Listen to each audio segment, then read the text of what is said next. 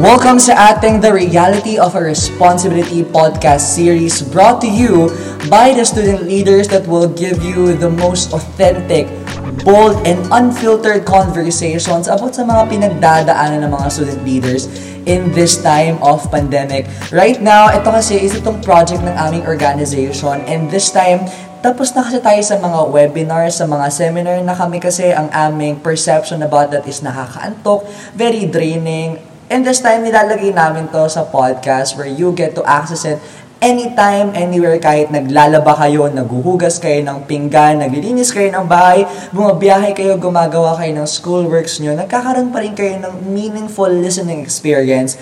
At uh, hopefully, at the end of every episode of this series, may makukuha kayong something that you can use. Kahit hindi man kayong student leader, basta just to how to manage some people or just how to manage yourself. Kasi being a student leader is also leading yourself bago ka makapag-lead ng ibang tao. And going back to the purpose of this, gusto lang talaga namin mas lumawak pa yung yung dami ng taong makakaalam ng totoong nangyayari sa mga student leaders in this time of pandemic kasi no one experienced it kung hindi kami lang. Because of the projects that we already accomplished, all the challenges that we already conquered, nagkaroon kami ng unique experience, ng unique takeaways and learnings. Now, we feel validated to share to you guys before concluding our journey as high school students. And this time, gusto namin mag-iwan ng legacy kahit just a podcast content lang para sa inyo that you get to visit anytime, anywhere, everywhere that you're free. And this time, we'll be talking about two topics that will be emerging. And sa ating first episode, um, my vice president and my public relations officer or protocol officer rather or PO of our organization is here with me to tackle about some very interesting topic to you guys. Ngayon, I have two guests for today. Sami, magpakilala ka and be preceded by Ryan. Hello everyone, I am Sami, the Vice President, and with that, I am handling the Internal Affairs Committee, that's for the System Alpha, and for the System Beta, on the other hand, I'm handling the DepEd Score Values Makajos Committee. And ako naman po si Ryan Christian Quintana and I'm a Student Welfare Committee Head and a Protocol Officer of SPNHS SSG. And Madam Sami, balik tayo sa iyo. Ngayon, i-introduce na natin yung mga very interesting topics na i-bring up natin sa ating mga listeners. Na I think these topics were never been presented to them kasi very unique kung paano natin kinraft yung titles natin. Ngayon, i-reveal mo naman yung topic mo sa amin. And w- what is that? Okay, so ang topic ko ay how to deal with organizational red flags. So kasi alam naman natin sa org, marami talagang tayong co-members wherein mahirap makipag-work with them. So that's when the Internal Affairs Committee comes in and malalaman nyo later kung paano yung sistema tumatakbo. Mhm. And sa'yo naman, Madam Ryan, ah, what is your interesting topic at alam kong medyo nakakatuwa din yung pag-craft ng title na to. Ah, what about it? Um, yung akin naman is how to be a help desk. So, pag sinabi kasi nating help desk, syempre papasok tayo yung help kaagad, di ba? Kasi nga sinabi nating help desk. Kumbaga, ikaw yung lalapitan ng mga students. So, mamaya, ituturo ko sa inyo, kung, or ipapakita ko sa inyo kung ano yung mga quality na dapat meron ng isang protocol officer handling uh, this kind of committee. And very interesting kasi the way we crafted the title, you dealing with organizational red flags, hindi lang pala sa mga romantic relationships may mga Yes. red flags. So organization din pala natin. At syempre, on being a help desk, hindi lang pala physically na table ka, lalapitan ka ng mga tao. You can be present there virtually by just using the Facebook page, by contacting through Messenger, and different social media applications. So this is very interesting para na rin sa mga aspiring officers out there or kahit hindi naman nag-aspire na officers, you can learn from this. And I'm very keen about what Madam Sami has to say with dealing with organizational red flags. So Sami, my question is how to deal with organizational red flags. So that's it. So first, how to deal with organizational red flags. Ayan. What first? What is an organizational red flag? According to Google, organization is an organized body of people with a particular purpose, especially a business, society, association, etc. And red flag, on the other hand, is a warning used for danger. So basically, um, organizational red flag pertains to those member in an organization acquiring toxic behaviors such as those who are being irresponsible, does not show up, not committed to the work, not willing to cooperate, and showing no interest at all. Okay, so second, how do you spot a clown? So we're just gonna call them a clown, okay? So how do you spot a clown? And the answer is when you give them delegation and they don't give a single thing about it. Like Mm-hmm. they just don't want to do it or maybe they're so busy that their priorities have changed and the worst is they become ghosts. Now, who among here experienced being ghosted before and how does it feel? it hurts, right? Like they somehow vanish. Third and finally, how to deal with organizational red flag. And from this part of my discussion, I will be dividing my talk into two parts. First, um, from the member's perspective, and the second is from the leader's perspective. I believe that all of us here already encountered being the member of the group and sometimes the leader of the group. So, first, as a member, I want everybody to think that right now we are all a member of a certain organization or a club. As members of an organization, we all can agree how sometimes we really do have and face multiple responsibilities and challenges all at once. I have a question. What do you do when you are so busy with your life? Some answers might be, um, oh, as much as possible, I try to manage my time. You know, like time management, it saves me so much. Some answers might be, um, I try to solve my problems one step at a time, you know, like one by one. That is what the organizational green flags do. Organizational green flags are the opposite of the organizational red flags. How do you think these two differ from each other? The green one acts, the red one complains. The green has solutions, the red has excuses. The green takes accountability, the red looking for someone to blame. The green cares, the red does not care. The green who's proactive, while the red is reactive. Again, how do you think these two differ from each other? The two flags differ from attitudes. Which color between these two flags are you? The green flag who acquires the positive attitude or the red flag who acquires negative attitude? In life, we all encounter difficulties and challenges, but it is up to you. It is up to us whether what type of attitude you are going to perform. So you choose. Moving on with the next one, so as a leader, from the leader's perspective, now this time I want everybody to think that you are the leader of a certain organization or a club. You are the president or, yeah, the leader. Now I hope since you are the leader, you already acquire the positive attitudes, the values of a true and real leader. Accountable, responsible, listens, manage, trusts, and all the other values a real leader should acquire. Now think of it. Think of it. Your club has an upcoming event, so you decided to delegate tasks to your members.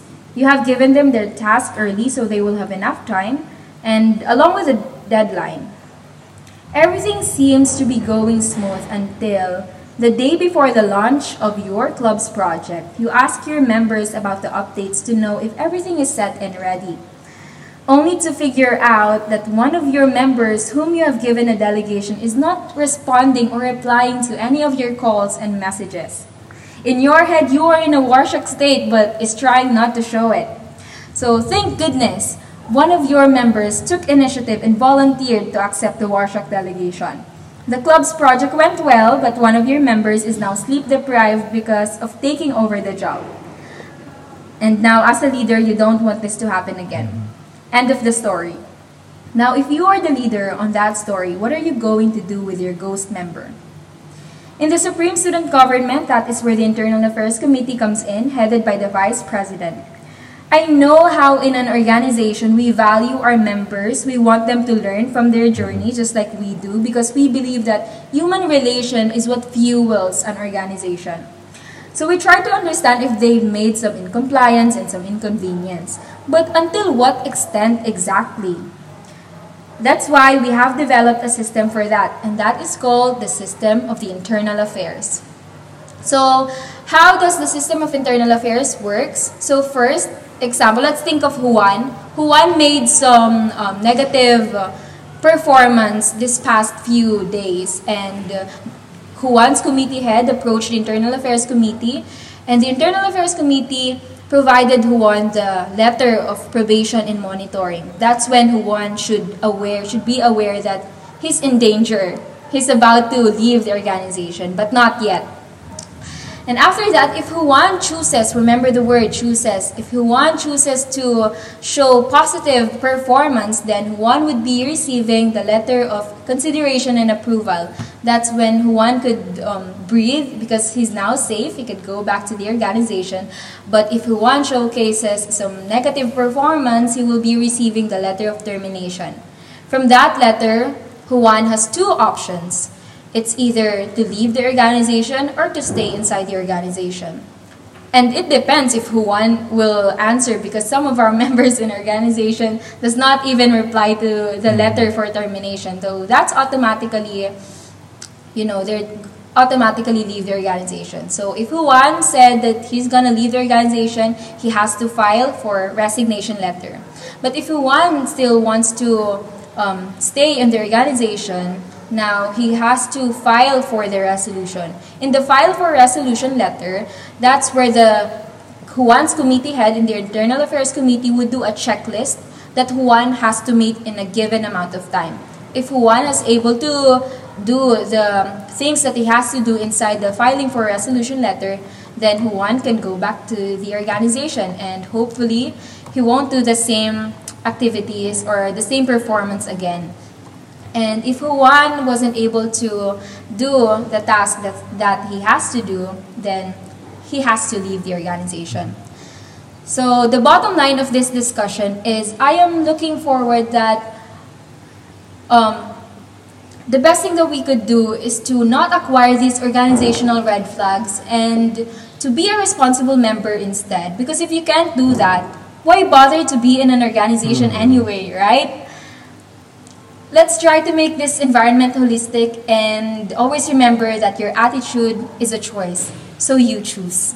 Yeah. I attest to what Sammy said that um, the person that chose to be part of the organization needs to choose to be responsible as well. Because this time we are transforming the image of student leaders and organizations that is not, that it is not just only the place where you can gain respect, where you can gain a, a certain name under your name and to be proud of it, you need to work hard for it because the student body gave you that position and you need to let them see that you deserve that position. Yes. And going back to really what Just Sammy like said, what Stanley said, but great power comes with great great, responsibility. And it's a holistic environment where everyone can get to learn new things. And this time, as a president of the organization, what I really want to say every time Sammy would call out someone that is kind of ghosting the organization, you know, we need to also take care of the welfare of other Yes. student leaders as well. As you mentioned, as you mentioned earlier, like there were some of the student leaders that experienced sleep dep- sleep deprivation because mm. of someone that really did ghosted their job. And I don't really want that to happen on other student leaders inside our organization because we are still fostering a healthy learning environment, healthy working environment physically, emotionally, mentally. And if the if the rights of other student leaders are being taken away by a certain student leader inside the organization, then that's when the internal affairs committee comes to work Yes. and tries to intervene with the system and tries to, you know, ask if he or she will stay or not kasi kung hindi, it will be better for the organization. It can be better for you because you have different priorities in life, and uh, we can we can find some more student leaders out there that are more interested in the job and more what you call this um more focused on what they're doing. Yeah. And the main purpose of the system of internal affairs is to bring justice to the organization because justice um, it is the reason for like it it's like the reason for the organization to have peace. Yes. So a proper justice system is important. And I'm just gonna get this right away. Ayaw natin na mapunta sa isang organization na puro tamad yung mga katrabaho natin. Definitely. Kasi lahat tayo may kanya-kanyang trabaho at gusto natin na lahat gumagawa ng kanya-kanyang trabaho because it's a system. That's, ayun lagi nating ini-integrate sa ating organization. We have System Alpha, System Beta coming from the word system. It works efficiently with different purposes alone. Kaya nga this time we are we need to really create an organization that is really an organization. Like Yes, organization, organization. organized, backed up by system. Kaya hindi it's not a very elitist organization, but it really demands a high amount of focus and responsibility kasi you can learn from every event project na nilalabas natin gradually. So, hindi naman kailangan pagpasok mo sa organization, very well-spoken ka na, magaling ka na mag-manage ng kung ano-ano. Talagang dahan-dahan kang bibigyan ng delegations. Once na nagamay mo na, then you can proceed to the next level of delegation and you'll know better next time, 'di ba? That's what we are fostering in you know, the organization in terms of how the internal affairs committee handles everything.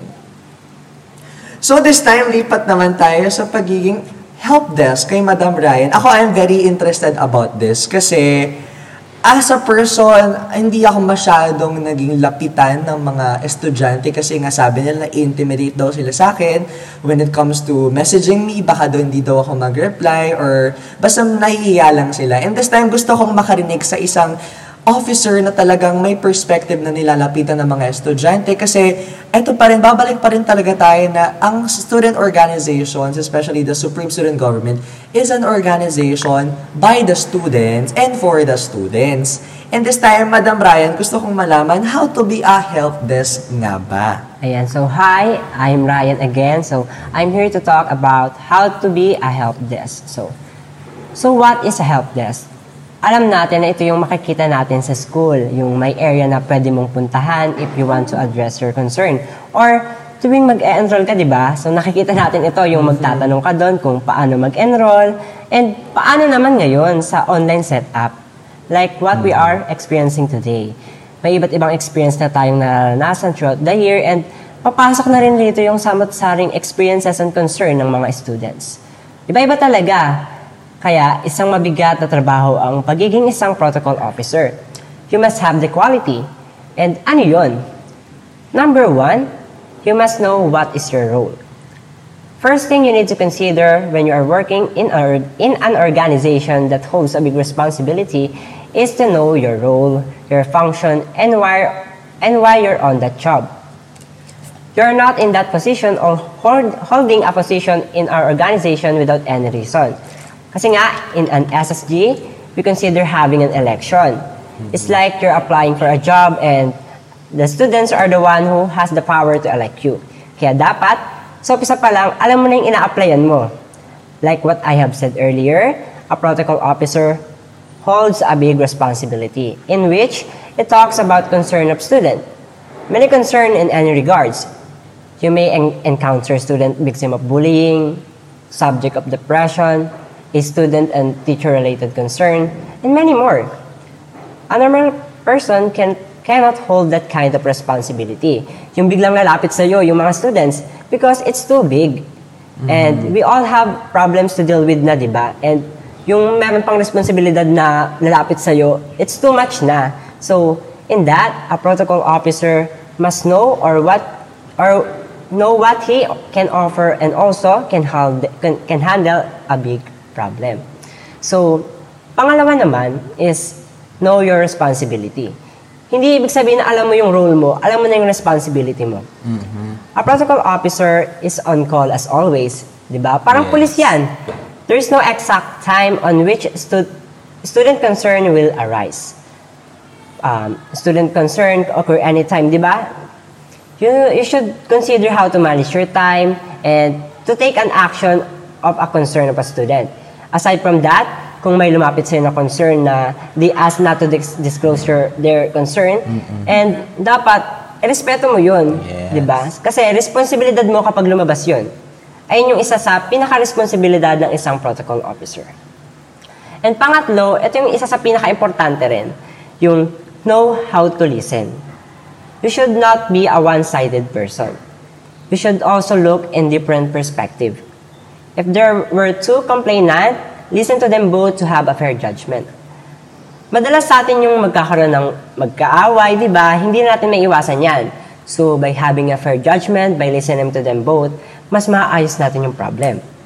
And, pang-apat, eto, ito yung meron ako, feeling ko, kasi nga, nag-fit naman ako sa job na to, yung understanding personality. Hindi sa lahat ng pagkakataon, we can relate to the concern of a student. Di ba? Yes. maybe we do not feel what they feel. Kasi hindi natin na-experience yung na-experience nila. However, we don't need to invalidate them just because of that. Kasi everyone is valid naman. So, listen to them because sometimes there's a students na need lang ng taong makikinig sa kanila. Yeah. Kaya kapag pinakinggan mo sila, maintindihan mo din sila and pwedeng makapag-suggest ka ng pwede lang gawin and mara-resolve na yung problem. So, so far, ayan lang naman yung mga kaya kong e-elaborate for you. Kasi nga, I'm not that professional pa. Siyempre, Yeah. unang, unang taon ko pa lang ngayon eh, as a protocol officer. And madami na din akong narinig na mga concern ng student and ayun naman, medyo na, naayos naman and nakapagtrabaho naman ng maayos. So, I just talk based on my experiences and how I become an effective protocol officer of Sapang Palay National High School. And the highlight of being a protocol officer or being a peace officer in the traditional setup, I think yung sinabi mo na may mga sarili-sarili din tayong problema pero we still need to be responsible at talaga magtrabaho kapag may dumating na problema ang isang estudyante. Like you need to understand them. Kailangan hindi ka agad magre-react na, oh bakit lumalapit ka sa amin? Problema ba ba namin yan? Di ba Di mo ganun- pwedeng sabihin na, stop, may ginagawa ako. Oo, saka hindi ka pwedeng mag-acting na hindi mo na, hindi na namin problema yan, Mm-mm, 'di ba? Kapag involved pa rin talaga yung welfare ng students, lalo na kung hindi, I mean, kahit hindi naman related, school sa school related, 'di ba? Kung talagang well-being related. Alam mo yung the fact na lumalapit sila sa atin for help, it's an honor. Kasi may tiwala trust- sila eh. Yes, they trust you. Eh, eh gusto ko tang tanongin, parang anong feeling na, na na nabibigyan ka ng tiwala ng mga estudyanteng lumalapit? Parang how does it make your work better? Masaya kasi, um, example ko dito yung may problem siya na talagang nag-online meeting kami, kinwento niya sa akin, and alam mo yun na masaya din na yung isang tao na shinare niya sa yung problem mo, na doon ako natuwa na may mga students pala na kayang pagtiwalaan yung stranger. Kasi stranger pa ako sa kanila eh. Yeah. 'Di ba? Pero dahil na alam nila na ay si Ryan to, na protocol officer to, pwede ko to pagsabihan ng problema ko. And binigyan nila sa akin yung trust nila and kinuwento nila sa akin. And after nila makwento yun, um, medyo gumaan yung loob and nakapag nag-suggest din ako ng pwede lang gawin. So ayun yung pinaka-masaya na, as a protocol officer na makikita mo yung students na lalapit sa'yo at ibibigay yung tiwala nila sa'yo. And this time kasi talaga, once you become a protocol officer, kapag nagbigay na sila ng tiwala sa'yo, you need to understand the line between personal life and work life. Kasi you get to listen to their stories at kailangan trabaho lang. Kung sa trabaho mo siya, as an SSG officer, binigay or pinagkatiwala, dapat hanggang doon lang sa trabaho mo. And I I commend all the protocol officers ng iba ding mga school, especially sa school natin, like you, kasi kailangan mo din talagang magkaroon ng mga boundaries na kailangan mo isa sa sarili mo na okay, pinagkatiwala lang sa akin, so akin muna to. Kailangan kung may kung may bibigay ko man yung concern, dapat may may pahintulot. Mm, may ganun. Tumataas din yung respeto mo dun sa lumapit. no? Another thing naman na what's amazed me sa student welfare, kasi sa amin sa internal affairs, ang concern namin is the members Yes. inside the organization. While the student welfare, ang concern is yung students in the school. School. So kung i-compare mo yung ratio ng population ng members sa isang organization, sa Supreme Student Government, tapos yung population ng buong school, Mm-hmm. mas konti yung sa internal affairs compared din sa hinahawakan ng student welfare. So mas marami silang, alam mo yun, kapag lumapit yung concern, mas marami. Iba-iba. Iba-iba talaga. pa. So, um, from your experience, like, w- how would you rate your experience from scale of 1 to 10? Parang, how would you rate the difficulty kapag Um, nag-reach out na yung other co-learners natin? Yung the difficulty, um, siguro 10, kasi talagang mahirap. Kasi, Yes. ano eh, may mga students kasi na a subject of depression and syempre, di ko alam Hindi tayo professional Oo, I'm not that. Oo. professional pa para ano yun yun, di ba, i-address yung ganon. So, Um, example, ah, may ginawa ko, lumapit ako sa professional, so nagkaroon ng talk, ganun. Ayun yung ginawa ko. So, feeling ko naman naging effective siya kasi lumapit talaga, naghanap talaga ako noon. Ito, based on my personal experience, humanap ako ng um, professional, hinanap ko yung free para kasi wala naman tayo, Oo, wala wala tayong, tayong wala tayong budget. pera, wala tayong budget. Eh, syempre nga, pinangahawakan mo eh. Protocol officer ka, kapag may lumapit sa'yo, gampanan mo yung tungkulin mo. Ayun yung sinasabi ko lagi sa akin eh. Kapag may lumapit, abot sa makakaya mo, dapat gampanan mo yun. So, nagharap talaga ako ng tao na professional and ayun naman, so, ngayon, okay na yung bata and masaya ako kasi, di ba, nakatulong ako. Yes. Masaya ako. Nagawa mo yung job mo. Mm, ganun, di ba? Kapag nakikita mo siya na okay na, grabe, parang napaka-fulfilling nun. And this time, I just, I just really wanted to drop this sa lahat ng mga listeners natin na kapag protocol officer ka and student welfare committee head ka, hindi mo kailangan maggaling-galingan. Na alam mo lahat, di ba? Kaya sinabi Totoo nga yan. ni Ryan kanina, naghanap talaga siya ng professional in that field to give quality, legitimate consultation kung ano mang kailangang tulong ng lumalapit sa aming estudyante. And this time, papractice mo yung communications mo eh. Di ba dati? I mean, as of now, nahihirapan pa rin tayo at nahihiya tayong kumontak ng kung sino-sino mga professional kasi baka may bayad naman dyan, di ba? Totoo. Pero madami pa rin mga free services talaga na kailangan, ito challenge lang natin ang ating ang halongkat um, skill. Kaya for everyone na parang feeling nyo, baka naman kasi magaling-galingan ka eh. I mean, ayun, me- medyo frank yung sinabi ko, pero dangerous yon Ayun din yung parang kinaganda kapag student leader ka. You should acknowledge being a beginner as well. Kasi hindi naman porket student leader ka at binoto ka ng co-learners mo to be in the student council, eh alam mo na lahat. Sasaluhin mo na lahat. Sasaluhin mo na Oo, lahat. Hindi ganun yun. Hindi ganun yun. Dapat willing to learn Know na your responsibilities. Oo, hindi mo kailangan saluhin lahat, pero alam mo kung saan i-allocate yung mga darating sa yung challenge. Kaya ang ginawa ni Ryan, hindi niya sinalo as an individual, pero na, nag, naggumawa siya ng mapa kung saan pwedeng i-direct yun, yung concern na yun, para mas maging mapadali yung pagsolusyon sa problema. Kaya, ayun, very meaningful. Kaya ako may tanong ako sa inyo, bago tayo mag-dig deep sa ating tsakahan session. Ikaw, Sammy, kamusta or parang how does it feel to fulfill a year of service as a vice president and as a head of the Internal Affairs Committee? So, as the Vice President and as the head of the Internal Affairs Committee, yung buong termino natin sa SSG is that naging, ano siya eh, dalawa siya eh, parang, alam mo yon masaya, but at the same time, mahirap, fulfilling, pero alam mong nag-struggle ka rin eh. So, at the end of the day, masaya ako na grab ko yung opportunity nung dumating siya. So, natuto ako, ang dami kong nakilala, tapos madami pang dun sa opportunity na yun, may mga opportunity May pa mga ulit na dumating.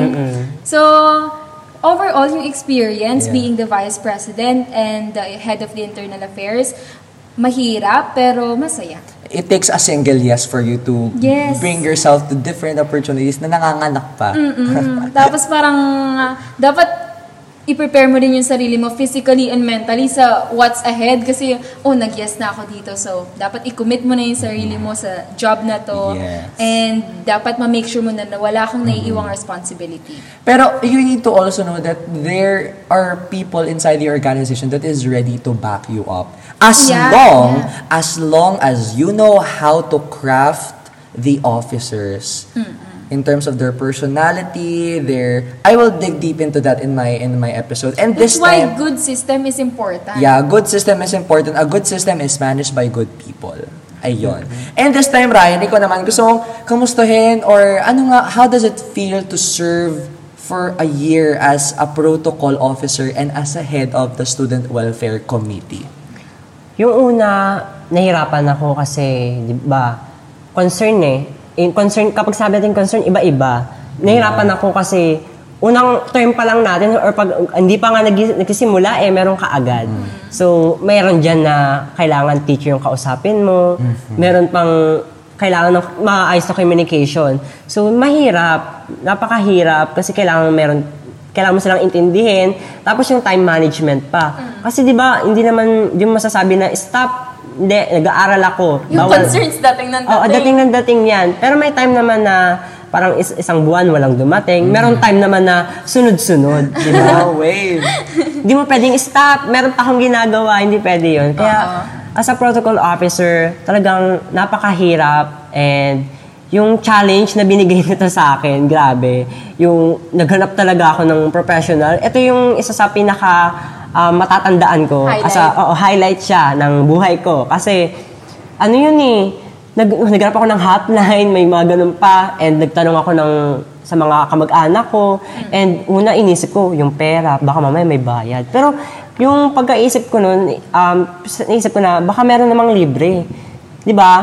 So baka makahanap ako ng alternative kung baka may bayad naman to, ah, mag maghanap ako ng iba. Baka dito libre naman. And yun naman, naganap, nagampanan ko naman. And ayun, yung experience ko, i-rate ko siya as 10 din kasi sobrang saya, challenging, and ang dami kong natutunan.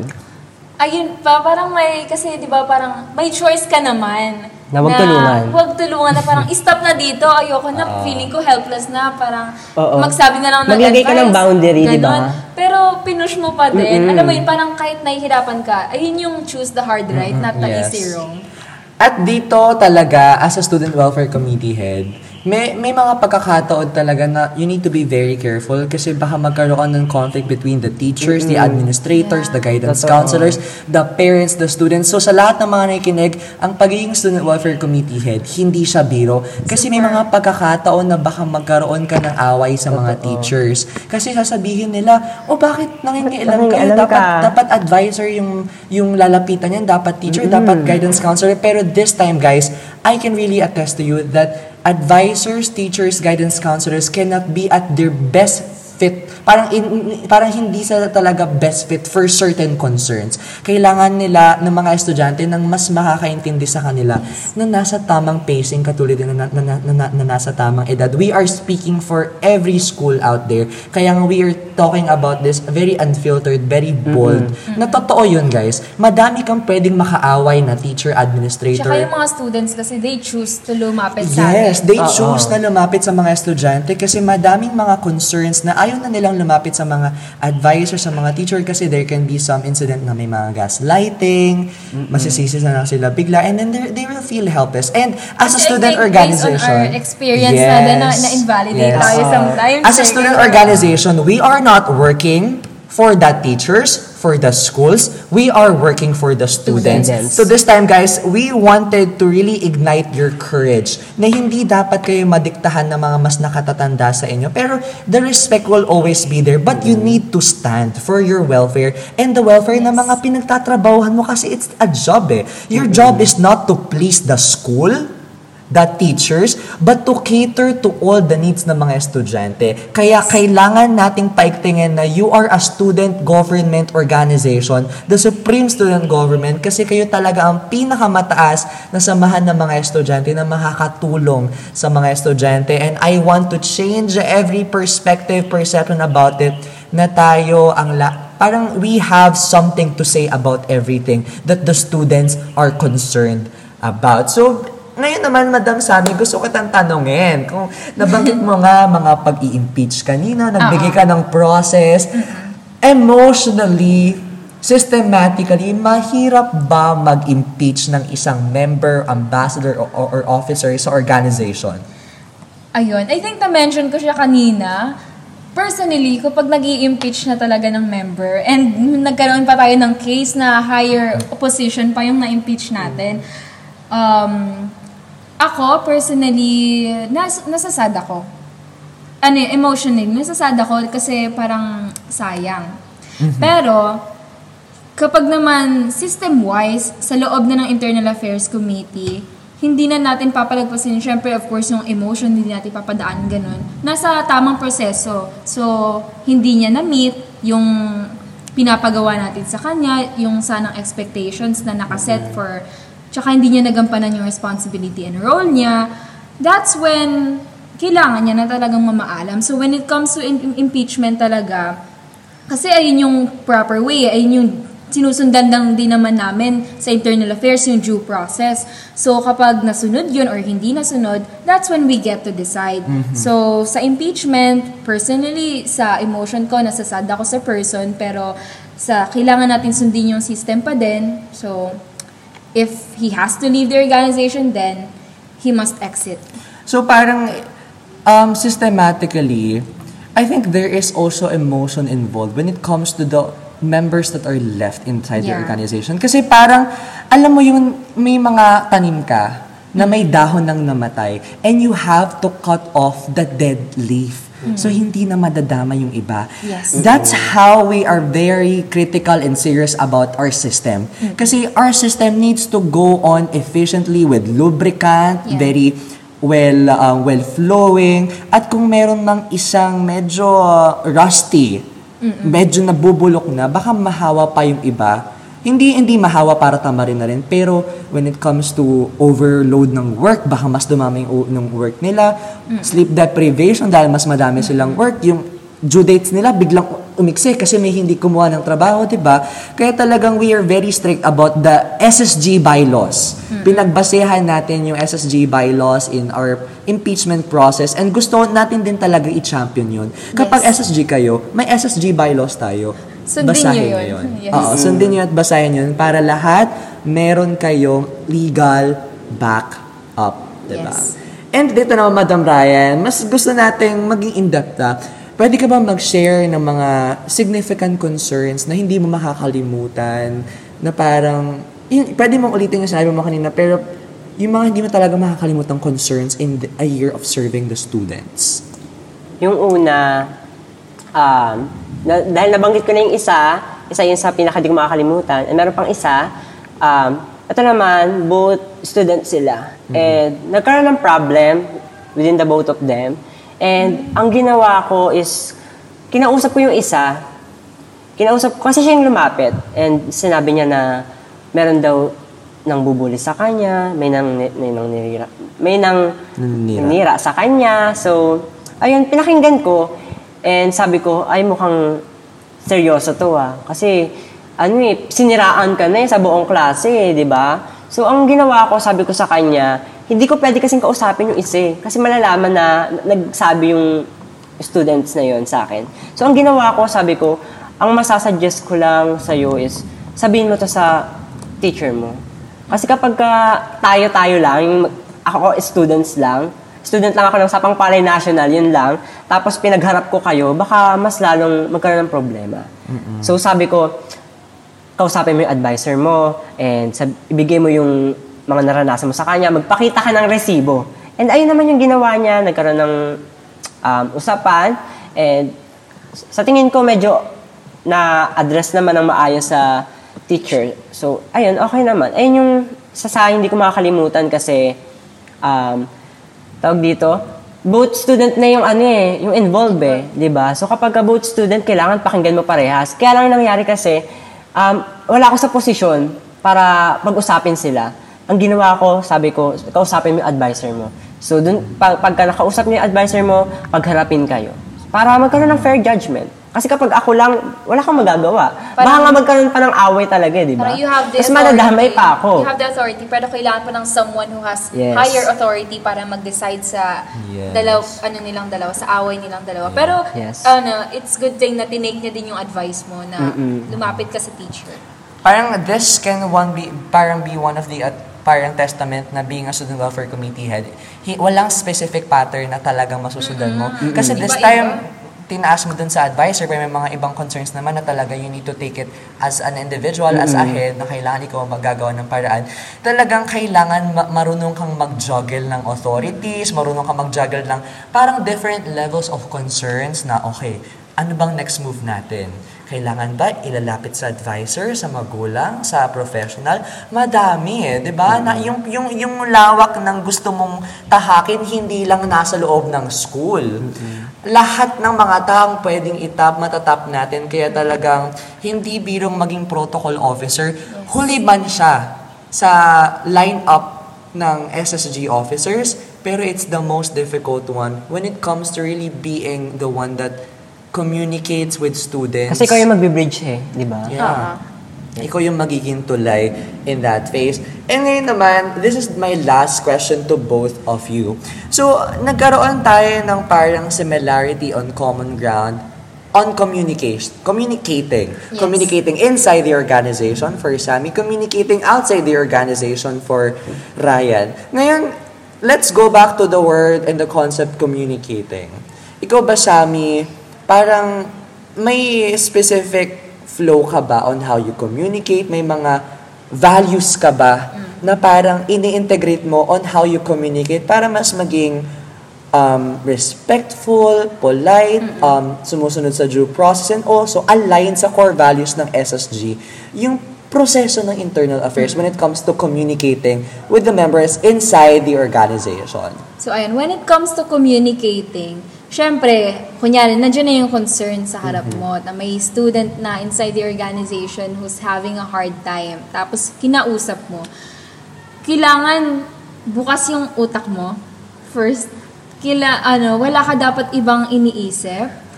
And dapat itatry mo as much as possible na i-understand kung ano yung nararanasan niya. And parang tulad ng sinabi ko kanina, iput mo yung sarili mo pa sa shoes ng tao na yon na ah, i-acknowledge mo yung experience niya, yung nararanasan niya, kung ano man yung difficulty or challenge na kinakaharap niya as of the moment, tatry mo intindihin lahat ng yun. So, that's when communication sa Internal Affairs Committee nagwo-work and nagpa-function dapat. So you need to really take time to put yourself in someone's shoes. Yeah. And sa, sa lahat ng mga, parang I, I, I, I put the word take time. Kasi hindi mo agad, hindi ka agad makakapag-sympathize. Like, for that, I mean, sa, sa mismong oras na yun na, oh, ramdam kita. Hindi, eh. Oo, parang hindi, it, it takes a lot of mental, men- mental processing. Kaya naalala ko sinabi mo, you need to be mentally ready na wala kang ibang mga very mind-boggling things na personal. Kailangan mo na somehow ma- ma-clear mo muna yung Like, personal nasa things kanya mo. lang talaga yung focus Oo, ma-clear mo muna yung personal things mo and then once that you feel that you're decluttered, that you're uh, detoxified in your personal problems, that's when you get to put yourself on someone's shoes and Yes. it takes time.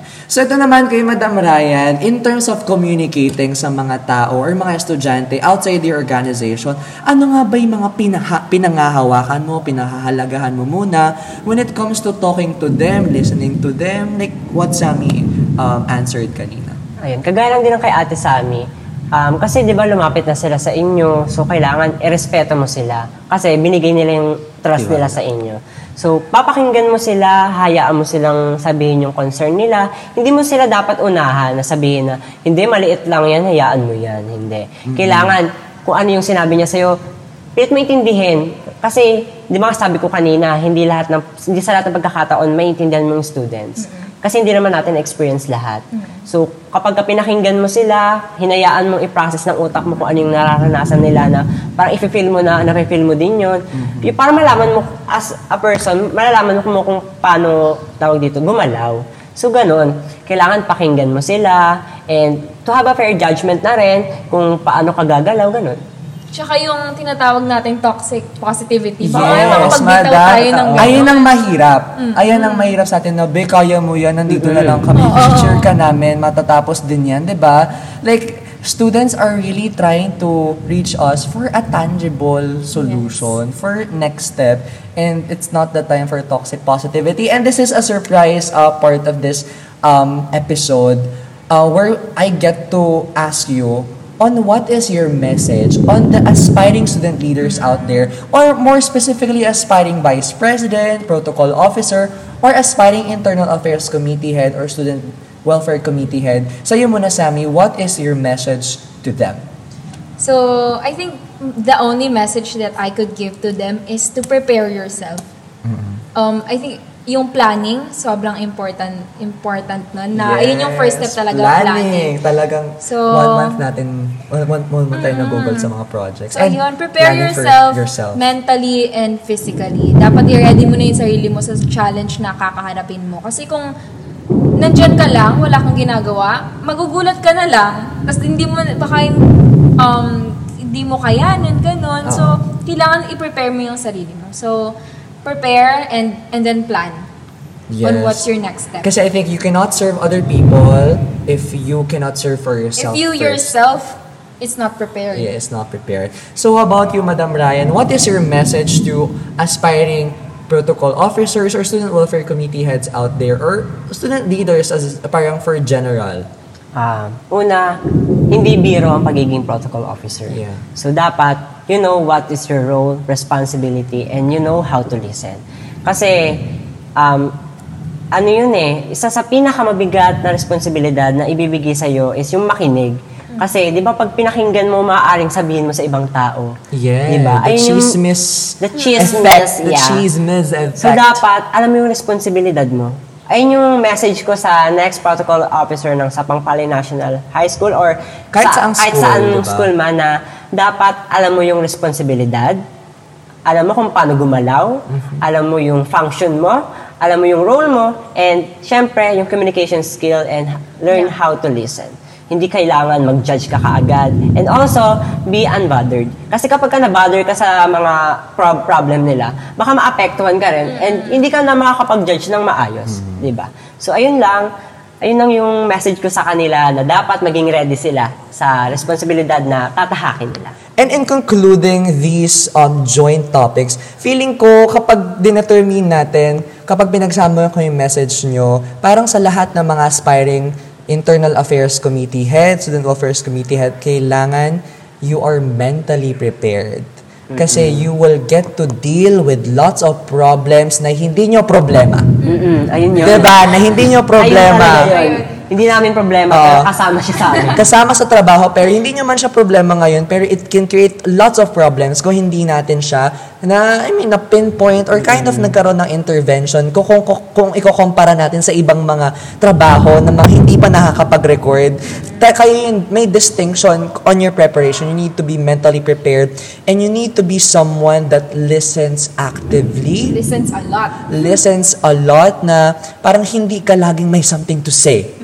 'Di ba? Parang you need to take time to process your thoughts, process others' thoughts at we- thoughts as well and dun ka makakapag you know, makakapag-formulate ng what should be the best decision for this person and uh, it, it it's it's a journey where you get to identify yourself, where you get to makilala yung sarili mo while getting to deal with lots of people. Kasi you are working with people with different experiences, with different excuses, with different problems. ba Kaya parang makaka-reflect ka din. So sa lahat ng mga aspiring student leaders in this field, you will get to know yourself better. And when you, you when you get to know yourself better, you will build self-awareness.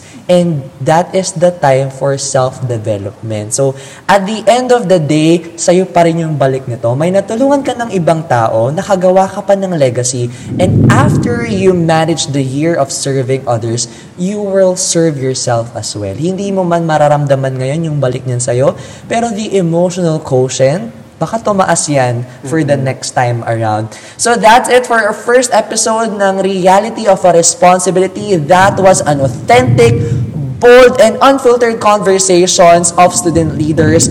And we hope na nakakapag-impart kami ng knowledge sa inyo in a span of 48 minutes and so. And gusto talaga na makapag-create ng mga content na to para talaga sa mga very, very nag, parang kinakapapa nila kasi we have never experienced a content about leadership like this authentic before. And once again, I am Japet Peña, your SSG president.